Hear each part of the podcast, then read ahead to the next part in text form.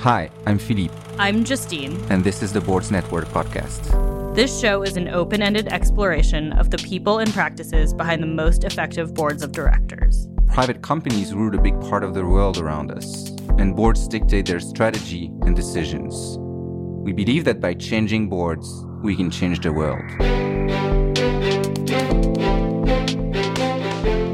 Ben Levin founded Level Equity, where he's a partner and co CEO of the firm. He has been an investor in growing media, software, and services companies since 1997. Prior to Level Equity, Ben was managing director at Insight Venture Partners and previously held positions with Mentmore Holdings Corporation, the private investment arm of a New York City based family office, and in the mergers and acquisitions division of Salomon Brothers. Ben graduated from Harvard University with a concentration in government. Ben, thank you so much for taking the time to discuss about your prior experience and board of directors with us. We're super excited to have you on the show. Well, I'm very excited to be here and, and hope it's helpful. So let's start with the beginning of your career. So after a two year stint in investment banking, you joined a large family office. So what was that family office focused on and what was your role there? So the family office had a diversified set of business activities. They started as a real estate development business and had begun probably a decade before I arrived to start to do distressed corporate investing. And by the time I joined in the fall of 1997, they were focused on those other activities plus had what you would characterize today as a lower lower middle market industrial growth buyout business. And I joined as an associate and for the four and a half years that I was there, I was an associate and then a vice president providing analytical deal support mostly for tuck-in M&A at two portfolio companies, aerospace and defense, machining and electronic subsystems manufacturer that was a roll-up and consumer packaging or injection and blow molder that was also a roll-up. So I spent a lot of time doing financial modeling and analytical deal support and helping them try to identify tuck-in acquisitions for those in addition to a number of other portfolio companies. Did you have any meaningful board experiences at this firm, not necessarily as a board member, maybe assisting some of your colleagues or anything like that? I did. It was not in a traditional board format. So they owned the businesses that they worked with, they did have boards. I don't honestly remember how much of this was done in an official versus an unofficial board setting. But because I was relatively involved with the portfolio and M&A, and for one of the two portfolio companies, a plastics injection molder called Precise Technology, I got to be the point person on the sale of that business. I, I got to spend a fair bit of time with the management teams of the portfolio companies, making or helping them to make decisions on add-on M&A, potential financing strategies. And so I saw a lot of deliberation over those types of topics. And I think I learned probably I was relatively young, so you know I, I, joined when I was in my early 20s and I left when I was in my late 20s, and had a lot of responsibility for a young person. And the management teams were significantly older in their 50s and 60s, and so I learned a lot about how to work with um, teams. Uh, I learned how valuable it was to have good relationships with management to understand and to advocate in many ways for their perspectives internally. Um, I think one of the things when you're a junior person that will enable you to develop good relationships with managers is to be a good translation engine for the things that they're focused on back to your senior team.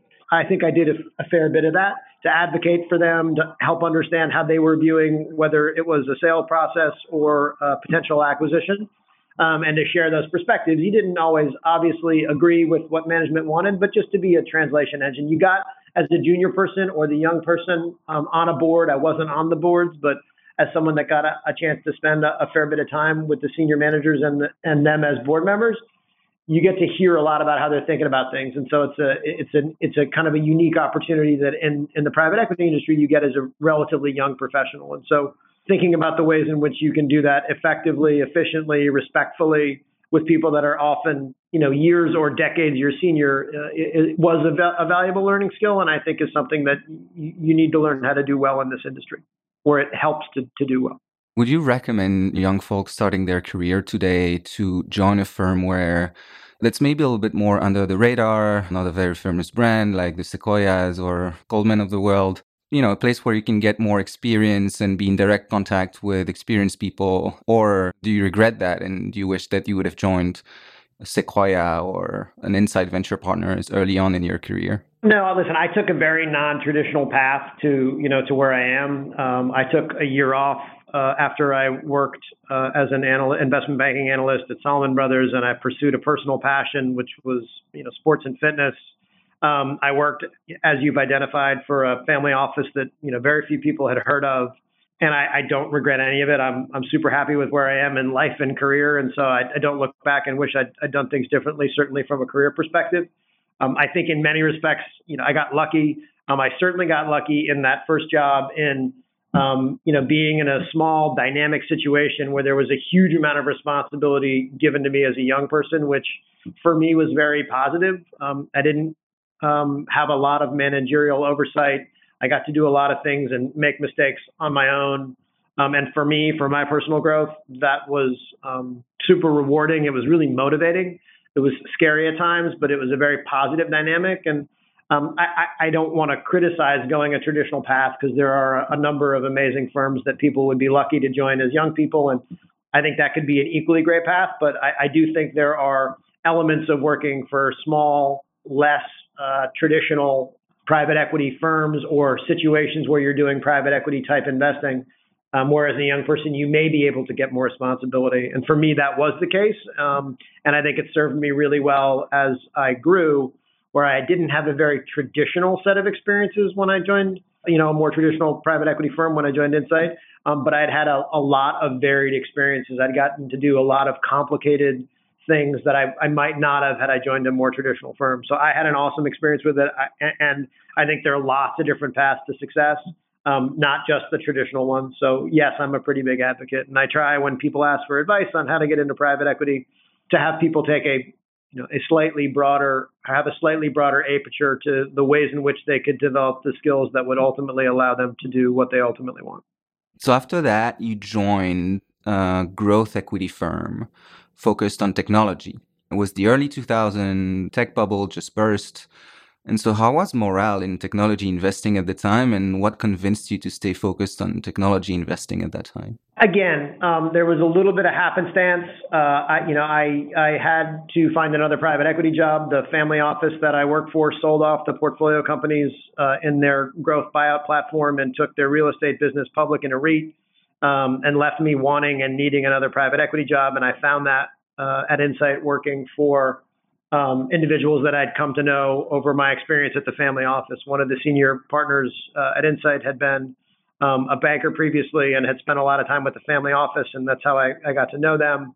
Um, and so I chose, I, I, thought technology was very interesting. I didn't have a traditional software investing background one of the businesses that we worked with at the family office had tried to spin out and commercialize some technology. And so I'd gotten to meet some venture capitalists, but I, I didn't have a, a, very traditional background for joining a growth equity firm. Um, but I knew some of the people. I had a ton of respect for the organization. Um, and it seemed like an incredibly um, successful and interesting group of people and, and fund. And um, I think that functionally answering your question, when I joined in late 2002, there was uh, they were coming out of a slower investing period, which I think was emblematic of the market. People, I think, were cautious, uh, and over the six and a half years that I was there, you know, that pace increased r- relatively rapidly.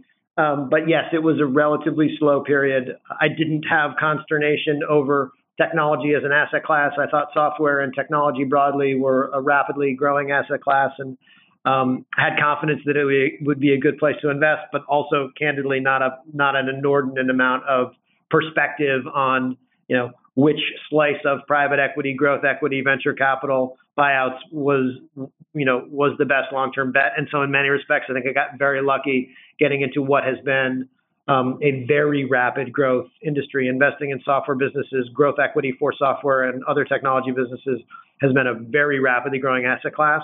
I think a fair bit of that, to be you know to be candid, was you know I got lucky and I got into that market at a very good time.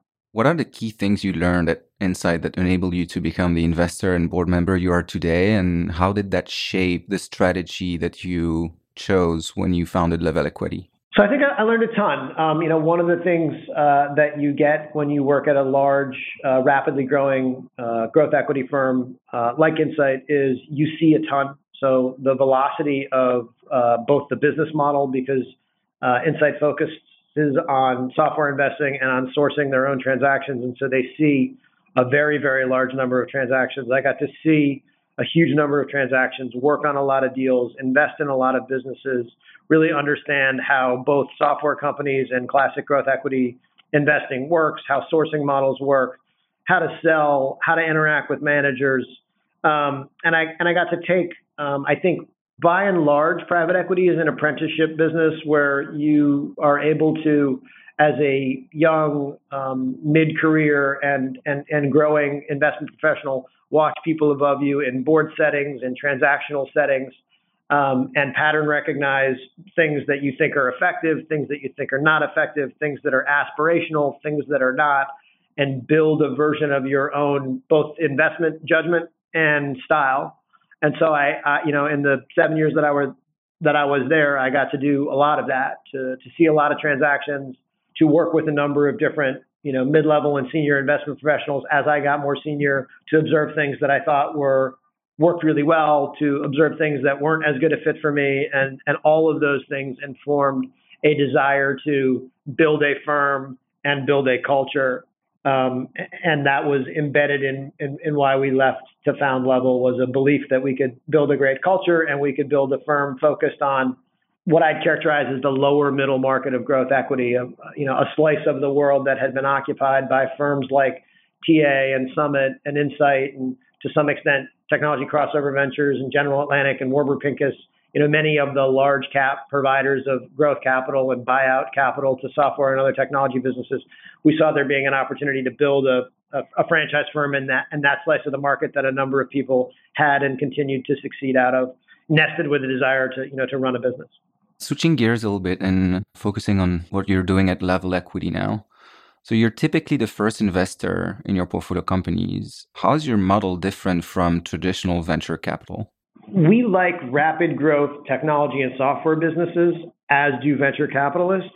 The vast majority of the way our business works is fairly different. We um, are generally investing in businesses that have raised little to no capital, that have been bootstrapped by their founders, and present a very different risk reward than traditional venture capital. And that's probably most poignantly evidenced in our return distribution. Um, we lose almost no basis. We've lost 2.2% of basis since inception, so we very rarely lose money. It's also very unlikely that um, we'll have a, a 100x. We're not taking will it work, won't it work risk. We're generally providing growth capital to businesses where if you picked up their balance sheet and income statement, you'd have a very positive reaction, like a very interesting income statement, a 5, 10, 15 million dollar business with almost no invested capital where they've already identified a market segment, they have a product that's working, they have happy customers and a growing customer base, and the capital allows them to invest more in R&D and sales and marketing resources to continue doing something that's generally already going well, as opposed to investing in something that is much more bleeding edge or theoretical and a product that is being built for a market that may exist as opposed to a market that does exist. Typically, when mid-stage VCs invest in a company, the board is already formed. There is, you know, maybe another VC already on the board, maybe an independent director. How do the boards of the companies you back usually look like at the time you invest? Since most of them are bootstrapped, so I assume there is usually no other investor on the board when you join, right? That is correct. So a, a number of the boards that uh, exist when we invest are very small and very unsophisticated. We can often invest in businesses where we and the founders are the only folks on the board. Sometimes founders will have put friends or uh, folks that have business acumen on their boards, and occasionally we will invest in businesses that have other investors. Sometimes they're private investors, friends, friends and family investors. Occasionally they're um, generally non-branded venture firms. Um, so there are businesses that we invest in, um, many that have boards. I'd say the sophistication of those boards is generally lower. And how do you approach value creation to help these people improve the way their board functions after you join? Take that question in two parts. So there's how do you build the board, and then how do you approach value creation? And I'll, maybe you asked for a couple of examples when we last spoke, and I'll and I'll use maybe two. One is a company called Vacasa, where we were the first institutional investor. It is a vacation rental property management business. It's now the largest vacation rental property management business in the U.S when we first invested about four years ago, the board was myself and the founder, Eric Breon. Today, the board has three investor representatives because they've raised follow-on capital from Riverwood Capital and Silver Lake. They have Brian Gill, who is an independent director who is the chief product officer at Nordstrom and was very senior in technology at Expedia. And they added a gentleman named Matt Roberts, who was the CFO and then the CEO of OpenTable before it was acquired by Bookings Holdings for $2.5 billion. So over a four year period, built a traditional board with independents who have both industry and product expertise and a layer of new private equity firms that have funded the business as it has continued to scale. From a, a value creation perspective, um, much like the base investment model, most of what we do, I think, is relatively intuitive. We help folks think about professionalizing management, hiring senior managers. You'll see new CFOs, CTOs, VPs of sales, VPs of technology. At Vacasa, you've seen all of those. So rapid growth in people to, to address a really large market opportunity, hopefully increases in sophistication with which they process and evaluate opportunities, the opportunity to deploy capital, to deploy human capital, um, we help them think through M&A. Vacasa has been a very acquisitive business. They had a, an organic M&A capability, um, and we've helped them prosecute some of their larger M&A. But I think of the vast majority of what good growth equity firms, and certainly what we aspire to do, is to be a, a strong execute, provide capital and execution support to continue increasing the sophistication with which folks are prosecuting a known, large, already appealing opportunity.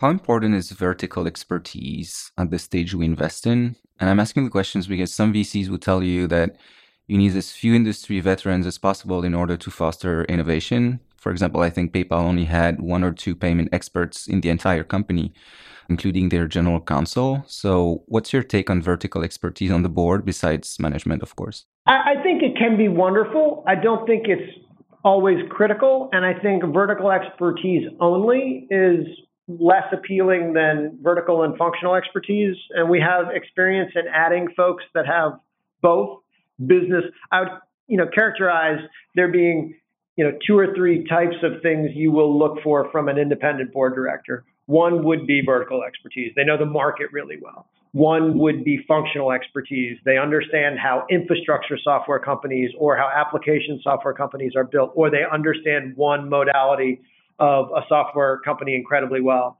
They were historically involved in development or sales or marketing or customer success or they're financial in nature. Um, and then an, another axis would be just a well established, successful senior manager that has managerial capability that is aspirational for the managers of the company. So, one of the things, especially with um, non-traditional managers, founder CEOs who have not been CEOs of other businesses, is to put independent directors um, when we do, and we don't we don't always do this. We only do this when it seems to be a, a really good functional and personal fit, um, where the, those CEOs or those founders can look to a manager and and see someone who has done things that they want to achieve, and so they can get advice and guidance and mentoring from those independent directors. So it's a combination of all those things. If you can get all that all that in one woman or one man, that's amazing. Oftentimes you'll get a subsegment of those. And generally you want that to be a good, you know, positive cultural relationship fit with the folks running the business and the other board members. How do you assess the cultural relationship fit? not super easy. Um, you generally, you know, allow for some time for exposure, meaning, you know, you'll introduce a potential independent director to a founder and they'll meet several times and talk about the business. And it tends to actually relatively quickly be apparent if they, they think they like each other and get along. Um, and then over time, you know, that can prove out positively if and after they join the board, and it can prove out negatively. We've had a, a lot of success, but we've also not done a huge amount of it. We don't enter a investment with a perspective that within six months or a year or 18 months, they have to have an independent director or that ind- independent directors are critical to our success.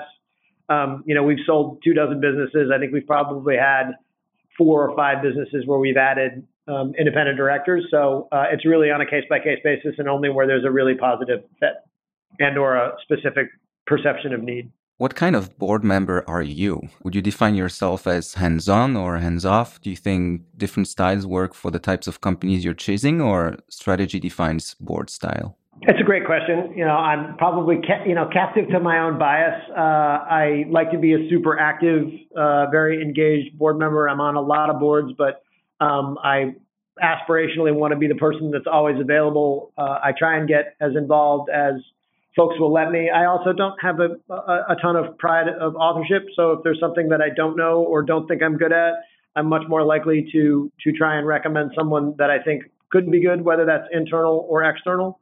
And I try and be incredibly transparent and probably blunt to a fault. I, I think um, having people understand when you disagree, why you disagree, how you think about those disagreements, and having even if they're tough conversations, good tough conversations um, those are actually the hallmarks of a, I think, uh, of an effective and an efficient board. I think when people are not having an ability to talk about the areas where they disagree and are trying to do things behind the scenes, those things are, are more challenging. So um, try and be super involved, uh, you know, available, helpful, um, and transparent would be would be the things I, I want to be and, and hopefully am. And how do you find the right balance between being supportive of management teams and keeping them accountable? So it's a very good question. I think it's very hard to do well.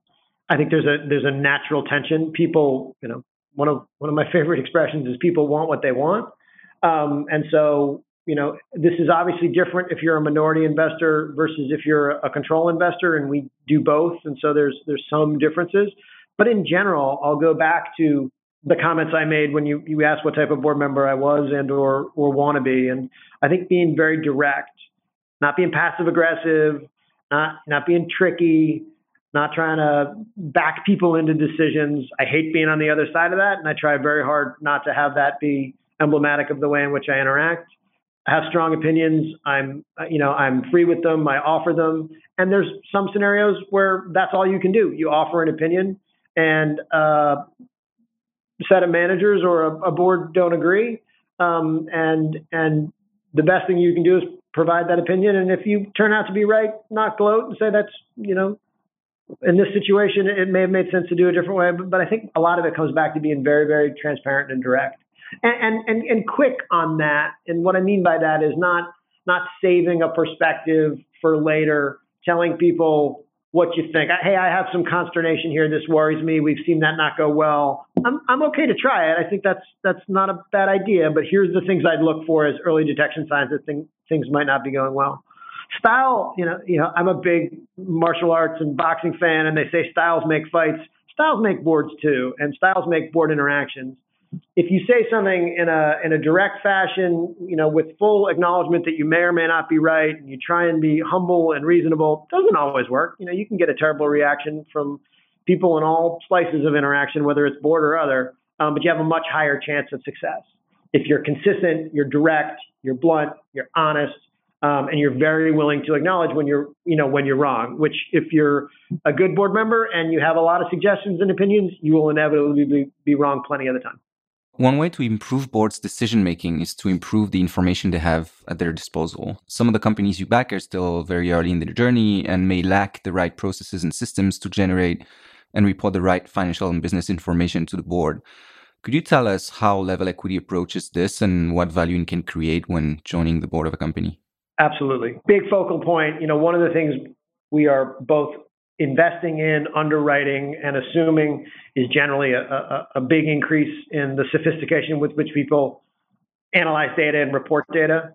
Um, you know, in our investment documents, we have a form of reporting, which is what we would like to see from companies in terms of most of what we do is software investing. And so you'll see a lot of traditional SaaS software metrics investing in team, hiring VPs of sales, investing in technology, whether that's marketing automation, traditional CRM technology, ERP, and general ledger systems, things that allow for people to have access to and amalgamate data in a way that, that allows them to analyze it and then present it are all part of what I think good rapid growth businesses should be doing in that five to $25 million growth range. And so you're doing a combination of those things. Helping them identify professional managers who focus on reporting, folks like CFOs, um, helping them identify professional managers uh, and or elevate managers inside their business to be VPs of sales, marketing, customer success, and generally professional managers or folks that are building careers in those areas um, come with sets of frameworks that they like to use from a reporting perspective, and then putting in place underlying technology reporting packages, whether again it's a customer success platform or it's a you know a general ledger ERP system, so that the data that they're collecting is available and able to be reported back out. But there is a relatively small number of key metrics for most of these businesses that very early on folks focus on and continuing to enhance the sophistication with which people evaluate those things. And those are customer acquisition cost, lifetime value, retention, gross and net retention, aggregate revenue growth, the nature of you know recurring versus non-recurring revenue, a number of reasonably well understood things that again, while businesses at a small size may not know in detail, they generally have a good sense of. So just continuing to, to focus on enhancing those those paradigms. Do you use consultants to help or do you do everything in house? Most of this is is honestly done just as part of, you know, the folks on the investment team interacting, um, whether it's in a you know in a board format or not. We do have a CTO who spends a lot of time with the portfolio companies working on, you know, evaluating and helping increase uh, the technical sophistication with which they're building product. We have an operating partner who focuses on finance, and as we've talked about, we will help uh, in certain situations have independent directors or previous pre- previous executives interact with the teams. Um, but more often than not, it's, it's it's actually a relatively simple exercise. Here's a set of metrics that we think are important to track. They start to track those they start to increase the the the team and hire uh, functional experts in some of these areas, implement technology, and over a relatively short period of time, if they're not audited, get audited. Um, and those things tend to rapidly accrue to a reporting package and a you know a data awareness that allows for pretty good decision making. Are there things you would recommend entrepreneurs start doing very early to facilitate future evolution of their data infrastructure as they grow? I think hiring folks focused on the finance function, whether that's a controller or a VP of finance, um, being aware of the industry that they're in and what um, reporting metrics are. There's a lot of venture capital firms and investment banks and market constituents now that publish not just what the metrics are to track, but what the different ranges mean. I'm not sure I always agree with what those ranges are or you know what determines what a good versus a not good versus an exceptional business is, but there's a fair bit of available data on the types of things folks should be tracking and hiring folks that have experience in similar businesses earlier on um, can be transformative from being able to articulately speak about everything from you know market size, addressable market, through down to traditional um, income statement or you know balance sheet and cash flow metrics. We're arriving at our final questions already. What's your pet peeve as a board member? Passive aggressive people who uh, are backing you into a decision, whether that's a manager or another board member, you you know what they want. They're not being transparent about what they want, or there's a long presentation that's got a conclusion, but you're not told what the conclusion is. Um, I'm much, you know, again, per my earlier conversations of of how I want to be aspirationally. Um, I like it when people are really direct. We had a bad quarter because of X, and here are the things that we think we should focus on, or um, we think we should do Y, and we're going to show you why we believe we should do Y. Um, I find to be much easier to receive than um, having a vague sense that you're being led down a path, but not knowing exactly what that path is or where it's going. How do you handle when this situation is when somebody's being passive aggressive during the meeting. Do you have any tips to change the conversation? Again i'll sound like a broken record. I'll try really hard to say i think what you're saying is x um, and then out of band you know offline you know try and provide in a in a you know a positive way hey I, you know you'll do a lot better with us or with me if you you know if you disagree, if you just tell me you disagree and tell me what you want and tell me why you want it, and we can get to the meat of the conversation instead of there being much in the way of setup. Doesn't always work. Doesn't I mean again, you know that's a that's a life goal, not just a board goal. Um, and you know passive aggressive is alive and well and uh, in our current society, and so that doesn't always work. But I, you know, I think it's the most it's the most likely way to solve that problem. Is just address it, try and get people comfortable with the fact that you're reasonable and will react to a direct ask in a positive and proper and reasonable fashion, and so the necessity to manipulate doesn't exist. Is there a private company you'd like to be on the board of, not as an investor, but more like a, an independent board member? Let's say a company that's sub 5 billion, because otherwise everybody mentions Berkshire, Microsoft, and Amazon. So is, is there one that you think you could learn a lot from? So I'll give you three, um, and they're they're pretty random. So one's Rogue Fitness, um, you know, one of the larger, you know, American uh, based, I believe Columbus, Ohio based creator of fitness equipment for a lot of different types of modalities, most poignantly CrossFit. And I'm not a big CrossFitter, but early on we almost invested in CrossFit and um, have heard lots of positive stuff. I know nothing about the business, but I'm a fitness fanatic, and so I think it would be.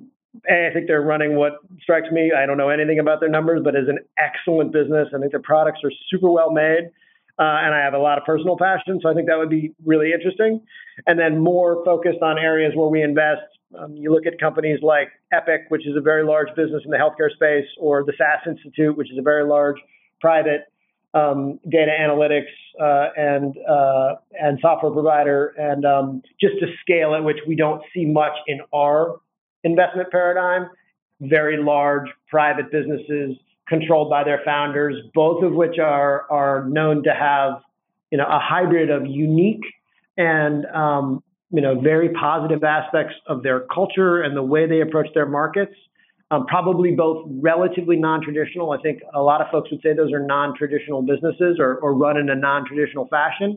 And so I think would be super interesting, really intellectually stimulating. Um, obviously, all three of those businesses, you know, from what I gather, very, very successful from a financial perspective. Large businesses doing very interesting things in their in their spaces, and so those types of things. When you're a you know, I'm kind of a an invest an investment nerd, uh, and so I think it would just be it would be really interesting.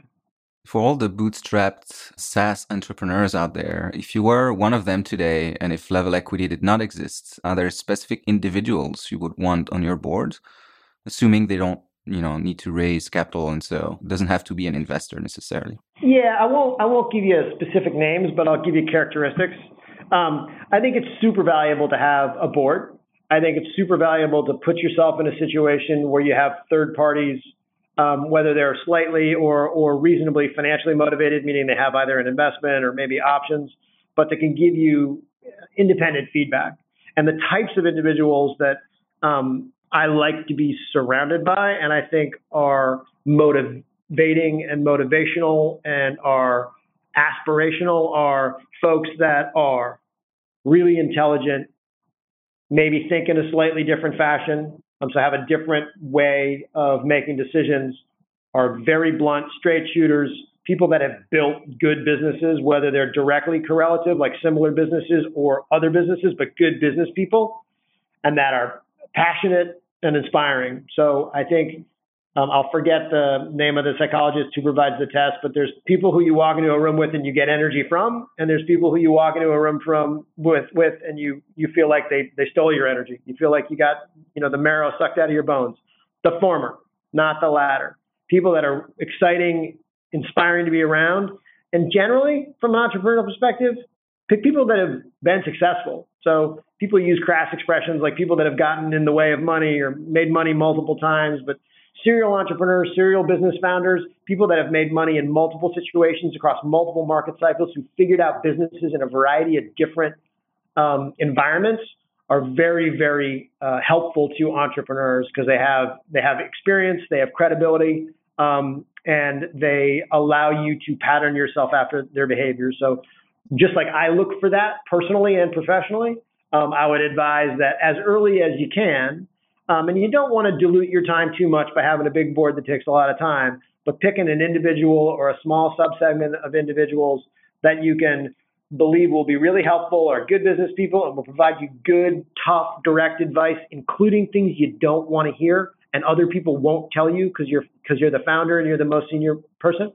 I, would say those things are very valuable. And in lots of the businesses that we do invest in that are not institutionally backed and um, have very little or no capital, um, you you see entrepreneurs that have found those types of people, and whether it's in an official or an unofficial capacity, got them as, as, as advisors or board members. It's extremely useful advice, Ben. Thank you so much for taking time to exchange with us and share your experience. We really appreciated the discussion, and I'm sure that our listeners will too. So thank you so much.